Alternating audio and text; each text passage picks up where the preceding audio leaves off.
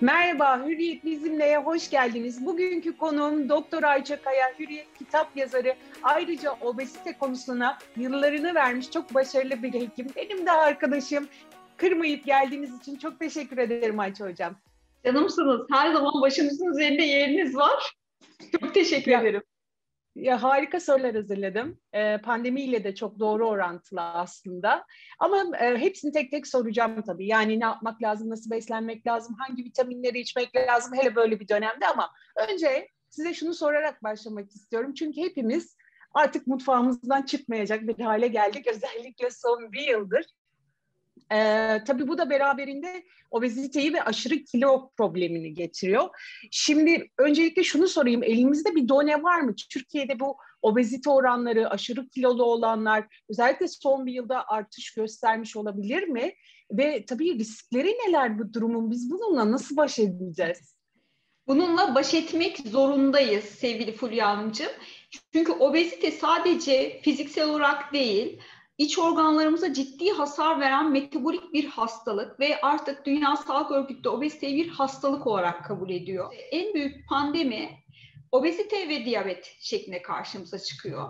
Özellikle bu son bir yılda yaşadığımız e, koronavirüs enfeksiyonu pandemisi de evlere kapanmak, evlerde yemek yapmalar çoğalması bunlar da obeziteyi inanılmaz bir şekilde tetiklemiş görünüyor. E, toplumumuzda %33 oranında obezite var. Yani her üç kişiden birinde e, kilo problemi, obezite problemi görüyoruz. Buna fazla kiloluğu da eklersek eğer her iki kişiden biri aslında kilosundan mutlu değil e, diye söyleyebiliriz. Ya obezite bir pandemiye dönüşecek sanırım bundan sonra. Yani bu pandemiyi atlatacağız. Sonrasında obezite pandemisi yaşayacağız gibi duruyor. Ee, yani çözüm olarak da ne yapmak lazım? Mesela ben sıklıkla duyuyorum aslında ben de aynı hatayı yapıyorum. Elime bugün harika mucize bir liste geçti. Öf bunu uygularsam bir haftada 5 kilo veririm. Ondan sonrasına da bakarız deyip tekrar yapıyorum. Hakikaten mucize mi bilmiyorum. Bir haftada 5 kilo veriyorum. Sonra hop tekrar eskiye dönüyorum bir hafta sonrasında yeniden. Yani hepimiz sıklıkla aynı hataları yapıyoruz gibi bir his var içimde. Ee, bakıyorum e, koronavirüse yakalananların çoğu özellikle yoğun bakımda yatanlar, e, aşırı kilolu olanlar, obezite e, olanlar. Yani bunun e, hastalıkla da bir bağlantısı var yanılmıyorum değil mi?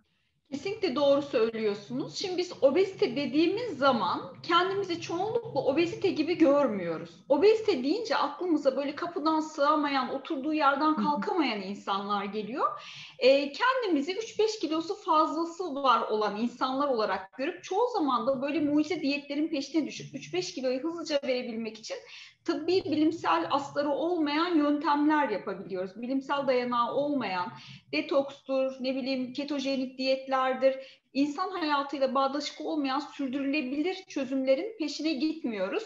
Ee, kısa vadede hemen bir silk değnek gelsin ve vücudumuzdaki fazla kiloları alsın götürsün diye düşünüyoruz. Şimdi öncelikle bizi izleyenler bir kendi durumlarının farkındalığını bir varsan acaba kendileri şu anda e, vücut kitle indeksi açısından, obezite açısından ne durumdalar bunu bir e, değerlendirsinler. Hmm. Bunun için de kilolarını boylarının karesine bir bölsünler. Mevcut kilosunu bölü boyun karesi diyoruz. Karşımıza bir değer çıkacak. Bu 18,5 ila 25 ise bunu normal kabul edebiliriz. 25'in üzerine çıkıyorsa vücutta yağlanma başlıyor aman dikkat diyoruz. 30'un üzerine obezite, 40'ın üzerinde morbid obezite, ileri derecede obezite olarak algılıyoruz. Eğer şu anda bu formülü yapıp vücut kitle indeksiniz 30'un üzerindeyse alarm zilleri çalıyor aman dikkat diyoruz. Şimdi burada çoğu zaman biz fazla kilo dediğimiz zaman eşittir fazla yemek olarak görüyoruz ve en büyük hata burada ortaya çıkıyor. Fazla yemeği azaltmak üzere mucize çözümler çaylar, haplar, e, e, çeşitli diyet listeleri ortaya çıkıyor. Aynen. E, ve bunlar yapılırken kısa vadede kilo verilse bile uzun vadede insanlar geri kilo alıyor. E, son yıllarda yapılmış bir araştırma var. Mesela bin hastaya soruyorlar. Bin kilo problemi olan hastaya son bir yıl içinde kaç kere diyete başladınız bıraktınız diye. Ortaya çıkan sonuç gerçekten çok anlamlı. E, kilo problemi olan bir insan bir yılda ortalama 16 kez diyet yapıyor ve bırakıyor. Düşünebiliyor musunuz? Yani e, neredeyse 3 haftada bir yapılan diyetler, başarısızlıklar, umut kırıklıkları ve mesela 20'li yaşlarda, 30'lu yaşlarda 60 kilo olarak başlanan bir bayan için söylüyorum hayat yolculuğu 45-50'lere geldiklerinde 80-90'lara kadar çıkabiliyor. E, yani burada aklı selim olmak lazım. Eğer biz fazla kilo alıyorsak bunun altında yatan aslında görünmeyen birçok neden vardır. Burada hormonlar, metabolizma, yeme içeriği, yeme davranışı, hareketi, stresi, genetiği, bilinçaltı, bilinçüstü birçok faktör kişiye yemek yedirir. Öncelikle kişi neden yiyor? Bunun bir araştırması yapılması lazım. Ve kişiye hayat boyu sürdürülebileceği davranış modellerini oluşturmak gerekiyor ki kalıcı olarak fazla kilolardan toplumca kurtulabilirim diyerekten. Vitamin eksikliği e, kilo yapıyor diye biliyorum ben ama doğru mu? Hangi vitamin eksikliği özellikle kilo yapar? Bunun için bir test yaptırmamız gerekiyor mu? Yoksa kafamıza göre komşuma bu vitamin gelmiş harika iyiymiş ben de alayım demek mi daha doğru? E, şimdi burada vücuda kilo aldıran birçok nedenler vardır. İşte mesela insülin direnci bozulmuş, açlık glikozu, hipoglisemi, tiroid hastalıkları, kadınlarda yumurtalık kistleri ve beraberinde de vitamin eksikliklerini sıklıkla görüyoruz. Özellikle demir eksikliği, vücutta her ay özellikle kadınlar e, kan kaybettikleri hmm. için e, demirleri genellikle düşük oluyor. Demir demek aslında vücutta oksijeni taşıyan parametre. Yani hücreye oksijeni biz hemoglobin, demirle taşıyoruz. Ama demir eksikliğine bağlı bir kansızlık olduğunda vücuda giden oksijen ne yazık ki yeteri kadar olmuyor. Bu da metabolizma hızını yavaşlatıyor. Beyninize bile az oksijen gidiyor diye düşünün. Dikkat dağınıklığı, konsantrasyon kaybı, e, halsizlik, yorgunluk ve kişi kendini iyi hissetmek için yemeye başlıyor. Yediği an o arada kan şekeri yükselmesine bağlı belki anlık mutluluk yaşıyor ama yarım saat sonra 40 dakika sonra kansızlığa bağlı halsizlik, yorgunluk tekrar ortaya çıkmaya başlıyor. Ve bunu yok edebilmek için de e, biraz yemekte haşır neşir olmaya başlıyor. Tabii bir de vücutta şöyle bir durum var e, insanın neye ihtiyacı varsa gözü biraz da onu görüyor. E, özellikle mesela demir eksikliği çekenlerde e, tıbbi adı da pikadır bunun. Böyle toprak yeme, kil yemeye kadar varan değişik yeme paternleri oluyor. Beraberinde mesela B12 eksikliği ve folik asit eksikliğini çok sık görüyoruz. E, bu B12 ve e, folik asit vücutta DNA'nın ve RNA'nın onarımında rol alan ve hücre içi metabolizmada çok önemli iki vitamin. E, tabii yaş aldıkça nasıl yüzümüz gözümüz kırışıyor, iç organlarımız da kırışıyor. Yiyeceklerdeki vitaminlerin, minerallerin emilimi gençliğimizdeki gibi olmayabiliyor. Tabii besin kalitesi de çok değiştiği için belki 40 yıl önceye göre yiyeceklerdeki bu B12 ve folik asitler çok kaliteli değil diye düşünüyorum. Çünkü gerçekten klinikte de kime elimizi atsak herkeste bir B12 folik asit eksikliği görüyoruz. Bunları kanıta dayalı tıp dediğimiz mutlaka kişinin muayenesi doğrultusunda kan testlerine bakarak yerine koymamız gerekiyor. Yine D vitamini eksikliği bir pandemi biliyorsunuz ve bu koronavirüs enfeksiyonunda da bunu ağır atlatanlarda D vitamini eksikliği görüyoruz. Adı vitamin ama kendi vücutta hormon etkisi gösteriyor. E, D vitamini mutlaka yerine koymak gerekiyor. Yine çinko ve magnezyum eksikliklerini çok sık görüyoruz ve bununla ilgili yapılan koronavirüs enfeksiyonunda da özellikle çinko eksikliğinin de e, hastalığı ağır e, geçirmeye neden olduğunu biliyoruz.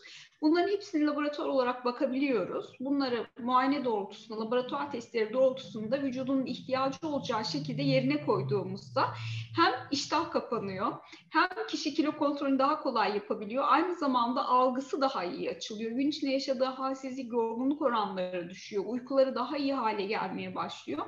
Ve vücut enerjisi daha yüksek oluyor. E, bu doğrultuda da kilo vermesi tabii daha kolay oluyor. Sanırım yanlışı biz orada yapıyoruz. Elimize bir liste geçiyor. Aa ne güzel bakıyorum. Aa çok kolay yapması. Ee, bunu yapabilirim diyorum. Ama kendimde ne olduğunu bilmiyorum ki o esnada belki dediğiniz gibi vitamin eksikliğim var ya da başka bir hastalığım var. Haftalarca yapıyorum. 500 gram veremiyorum. Sonra vazgeçtim deyip bırakıyorum. İşte o noktada söylediğiniz çok önemli. Peki şunu da sorayım. Hazır vitaminlerden konuşurken siz biraz bahsettiniz konuşmanızda ama bu bir yıldır özellikle herkes inanılmaz şekilde dışarıdan ek takviye vitamin almaya başladı. Ee, hangi vitaminler önemli? Bir de sadece biz bunları dışarıdan destekle mi alabiliriz? Yani günlük hayatta yediğimiz, içtiğimiz şeylerde vitamin yok mu? Yani illa bir desteğe mi ihtiyacımız var? E, şimdi şöyle bizim çocukluğumuzda Şefkiller diye bir çizgi film vardı. Bu çizgi film uzayda yaşıyordu. Yaşımız ortaya böyle... çıktı ama neyse. evet, gene bir seyretsinler. O çok güzel bir çizgi filmdi. Geleceği çizgi filmdi ama neredeyse gerçek oluyor. Araba yoktu böyle uçan daireler vardı ve insanlar yemek yemiyordu hapla besleniyorlardı orada. Evet. Herhalde diyorum gidişatımız ona doğru gidiyor. Şimdi yapay etlerle ilgili falan da bayağı bir araştırmalar var. Ee, şimdi şöyle aslında bizim topraklarımız biz şanslı bir ülkeyiz. Yani dört mevsimi yaşıyoruz. Sebzeye meyveye oldukça kolay ulaşabiliyoruz pazarlarımızda. Ve dünyadaki fiyat ortalamalarına baktığınızda da ülkemiz gerçekten bu konuda bir cennet. Ee, öncelikle yapmamız gereken şu günlük lif alımını artırmak üzere Dünya Sağlık Örgütü'nde önerdiği şekilde 30-35 gram lif alacak bir beslenme tarzı benimsememiz gerekiyor. Bunun için de günde en az 2-3 porsiyon meyve, 4-5 porsiyon taze sebze yemek gerekiyor. Yine kuru baklagillere mutfakta mutlaka yer açmak gerekiyor. Ee, günlük yaşamda hani biz bunları hep söylüyoruz. Ama mesela ben hastalara şunu söylerim Fulya bir hafta doğru beslenmeye çalışarak bir yediğinizi içtiğinizi yazın bir gelin. Bir görelim sağlıklı beslenmeniz neymiş diye. Ee, ve burada da hani toplumun sağlıklı beslenme alışkanlıklarına karşı da hani kişisel bir tecrübem oluştu. Mesela bir bakıyoruz diyet bisküviler, diyet çikolatalar işin içine girmeye başlıyor. Yani sağlıklı beslendiğince hemen diyet ürünlerini insanlar tercih etmeye başlıyor. Ve günlük sebze meyve tüketimi, yoğurt tüketimi o kadar az ki e, genellikle kalori değeri yüksek, besleyicilik değeri düşük yiyeceklere doğru bir e, sempatimiz var ne yazık ki. Burada yerken düşünmemiz lazım. Bu yediğimiz şey ne? Gün içerisinde ben ne kadar yemek yiyorum? Bununla ilgili şunu tavsiye edebilirim bizi seyredenlere hemen bir defter alsınlar ve günlük yediklerini bir yazsınlar. Kendileriyle bir yüzleşsinler. Bakalım bir gün içerisinde ne yiyorlar? Çoğu zaman biz insanlar yiyeceği çok masumlaştırıyoruz. E, ve onu e, minimalistleştiriyoruz. Şu kadarcık yedim, şu kadarcık yedim. Ya da işte dediğiniz gibi diyet bisküvinin yarısının çeyreğini yedim. Aslında o da şeker öyle değil mi? Şimdi tabii bunlar e, azıcık ucundan bir kerecik ne olacak ki cümleleri işte vücutta birikmeye başlıyor. Geçenlerde gördüğüm bir beslenme günlüğü var. Birinci Hı-hı. gün e, yarım porsiyon kazan dibi, ertesi gün yarım e, yarım paket herhangi işte bu kaymaklı bisküvi, ertesi gün işte bir bardak gazlı içecek, ertesi gün yani her gün mutlaka bir abur cubur var listede. Şimdi hastaya diyorum ki bakın diyorum bugün bunu yemişsiniz ama hocam bütün bir hafta boyunca bir kerecik. Bütün bir hafta boyunca bir kerecik, bir kerecik, bir kerecik tabii bu bir kerecikler vücutta depolanıyor. Bir kilo artışı demek eşittir 7000 kalori birikmesi demek. Siz bir bardak gazlı içecek içtiğinizde neredeyse 350-400 kalori gibi bir vücudunuza kalori giriyor. Ve bunu siz eğer her gün 250-300 kalori fazladan bir, bir kerecik yaptığınız bir şey yaklaşık 10 günde yarım kilo demek baktığınızda. 3000 kalori demek yani. O yüzden tabii ki bazı zaman biz de bunları yiyebiliyoruz. Hiçbirimiz laboratuvarda yaşamıyoruz. Ama evet. dengesini bilerek farkında olarak bunları tercih etmek gerekiyor. Ve dediğim gibi sağlıklı beslenmek aslında çok kolay. Yeter ki farkındalığımızı yapıp günde başlarken kendi kendimize bir plan oluşturalım. Bugün iki porsiyon meyve yiyeceğim, üç porsiyon e, süt, yoğurt, ayran grubu içeceğim. Her yemeğin yanına mutlaka bir salata koyacağım şeklinde güne başlamak e, bence büyük bir adım olur. Peki hazır e, salgınla alakalı konuşuyorken şunu da e, sormak isterim. Çünkü bu biraz benim kafamı da karıştırıyor. Size daha önce bunun sohbetini de yapmıştık. E, şöyle bazı hurafeler var salgının başından beri. İşte ağzını çalkala naneli şeyle suyla ya da kelle paça iç ya da şunu şu kadar ye ya da kendini git arı sokturt hiçbir şey olmaz virüse yakalanmazsın gibi gibi gibi. Bunlara tutumunuz yaklaşımınız nedir ve maalesef bunu her zaman yapan kişiler sadece sağımızdaki solumuzdaki komşularımız olmuyor. Bazen hekimlerin yanlış bilgilendirme demeyeyim aslında ama belki eksik bilgilendirmeden dolayı da böyle şeylere e, bu, bu tarz bilgilere maruz kalıyoruz. Bunların hangisi doğru, hangisi yanlış? Ya da size sorayım bunların hepsi doğru mu? Yani kelle paça içsem, ağzımı naneli suyla çalkalasam ya da kendimi gidip arı soktursam gerçekten virüse yakalanmam mı? Arı sokturursanız anafilaktik şok geçirme ihtimaliniz yüksek hayatınızı kaybedebilirsiniz. Ağzınızı naneli suyla çalkalamak diş hijyen açısından iyi nefesinizi temizler. Kelle paça çorbası içmek haftada bir iki kez iyi bir kolajen kaynağıdır. Metabolizmanıza iyi gelir. Ee, ama hani bunu sürekli her gün yapmamak kaydıyla. Çünkü kolesterol oranı yüksek bir çorbadır aynı zamanda. Kan yağlarınızı yükseltebilir. Şimdi burada bakın hiçbir mucize e, yiyecek ya da içecek virüsten bizi korumaz.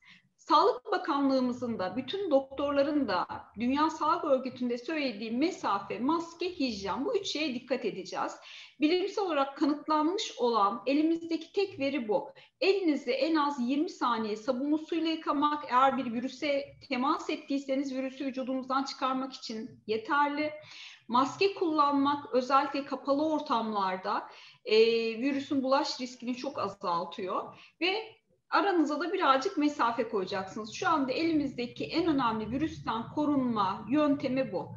Bunun dışındaki her şey gerçekten çok hurafe. Hatta koronavirüs ilk başladığında Çin'den bir haber gelmişti. Sarımsak vücuttan uzaklaştırıyormuş diye. Ee, bir beyefendi 5 kilo sarımsak yiyip hastanelik olmuştu. Ee, sarımsak Hatırlıyorum, hatırlıyorum. Ee, o nedenle hani aklı selim olmak lazım. Bu tür hurafelere de yüz vermemek gerekiyor. O zaman dönelim gerçek konumuza bir de. E, harika bir kitap daha çıkardınız.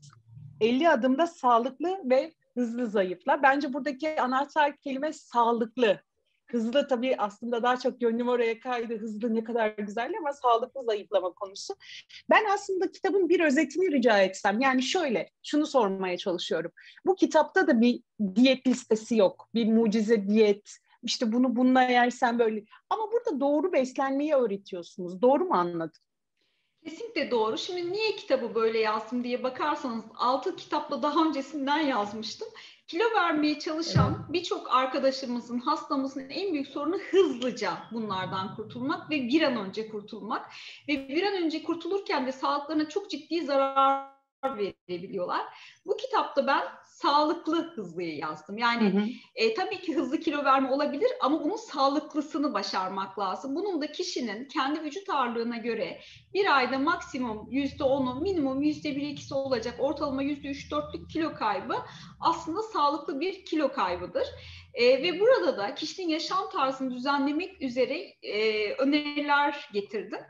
Ve gerçekten kitap çıkalı 3 ay kadar bir zaman oldu. Her gün Instagram'dan e, sosyal medya hesaplarından çok güzel yorumlar alıyorum ve insanların sadece kitabı okuyarak bir ayda 3 kilo, 4 kilo, 5 kilo verenler var.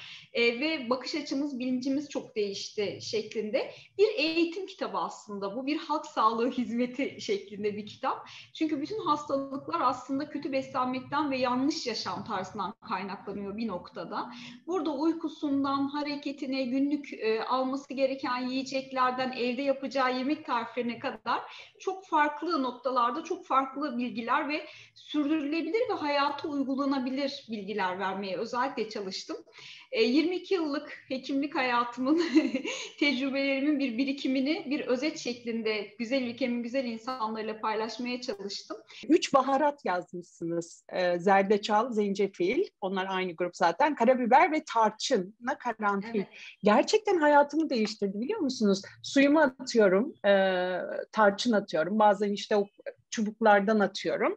Yani o böyle bir kan şekerimi dengeliyor. Ben bunu hissediyorum, biliyorum. Ne zaman çünkü canım tatlı çekse gidip bir bardak su içiyorum. Orada içindeki bana çok iyi geliyor. Hem de böylelikle su içmiş oluyorum. Yani e, inanılmaz bilgiler var ve özellikle o baharat konusunda küçük bir tüyo verseniz buradan da alamayanlar da kitabı en azından belki izleyince şey yaparlar. Türk mutfağında nane, kekik ve karabiber ağırlıklı gidiyoruz. Ama bunları biraz çeşitlendirmek gerçekten sağlık açısından da çok önemli. Birçok araştırmada zerdeçal, zencefil gibi yiyeceklerin e, hücre metabolizmasını iyileştirdiği, serbest radikallerden vücuda arındırdığı, metabolizmaya iyi geldiği, bağışıklık kalkanı oluşturduğunu biliyoruz. Ama tabii tabii bunları hep yeteri kadar kullanmak gerekiyor. Bir çay kaşığı, yarım çay kaşığı ya da tırnağınızın üzeri kadar taze zencefil olarak kullanırsanız günlük yaşamda çorbalarınıza, içtiğiniz suların içerisine, hı hı salatalarınıza e, ekleyin. Hem farklı e, lezzetler oluşturursunuz hem de gerçekten kalorileri oldukça düşüktür baharatların. Neredeyse yok denecek kadar azdır. Ama metabolizmaya çok olumlu etkileri vardır. Onunla ilgili ayrıca bir chapter yazdım zaten. E, baharat Doğru. konusunu da hayatımıza eklememiz gerekiyor. Peki o zaman son olarak size şunu sorayım. Bu benim çok ilgi alanıma giriyor. Bütün kadınlar lütfen gelsin. Hazır yaz da kapıda.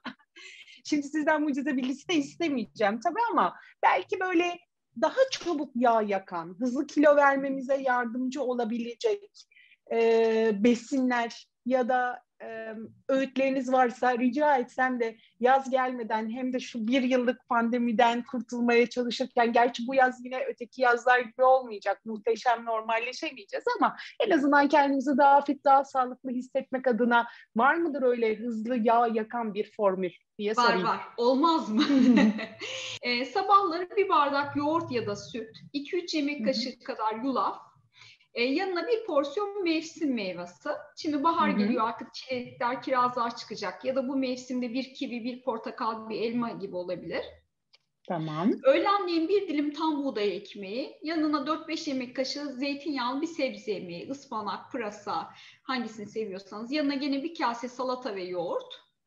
Hı hı. İkindi de acıkırsanız eğer bir sütlü kahve, yanına 2-3 kuru kayısı, 2-3 tane ceviz.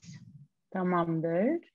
Akşamına da ya öğlenkinin aynısını yiyin ya da bir kase çorba, mercimek çorbası mesela lif oranı da oldukça yüksektir. Yanına yine salata, bir kase yoğurtla birlikte tüketebilirsiniz. Akşam yemeğinden sonra hiçbir şey yemeyin. Günde 8-10 bardak su için 1-2 bardak bitki çayı, rezene ya da yeşil çay limonlu olarak Hı-hı. tercih edebilirsiniz. Bir Türk kahvesi, bir filtre kahvesi bunlar da müesseseden hediye olsun bütün dostlarımıza, takipçilerimize. E, bu şekilde bir beslenmeyi haftada iki gün tavsiye ederim. Ben kendim de her cuma ve her pazartesi esnek vejetaryen beslenme adında bunu uygulamaya çalışıyorum. Gerçekten uzun yıllar çok da faydasını gördüm. Beslenme günlüğünü tutmak, kendini değerlendirme açısından çok çok önemli. İşte bir uyarını kontrol edemiyorsanız o uyaranla baş başa kendinizi bırakmayın. Evinizde çok fazla almayın. Market alışverişlerinizi, pazar alışverişlerinizi kiloyla değil taneyle yaparak yapsınlar. Hı hı evde pişirdikleri yemekleri koca koca tencerelerde değil küçük küçük tencerelerde günlük ve öğünlük olarak pişirmeye dikkat etsinler. Aslında kolay hiç de gözlerinde büyütmesinler. Başlamak bitirmenin yarısıdır deriz her, her zaman. Hadi bugün başlayalım. Biz vesile olalım ve toplumca sağlığımıza kazanmak üzere büyük bir adım atalım. Hayatınıza sağlık. Yarın bir başka konu ve konukla yine birlikte olacağız. Şimdilik hoşçakalın.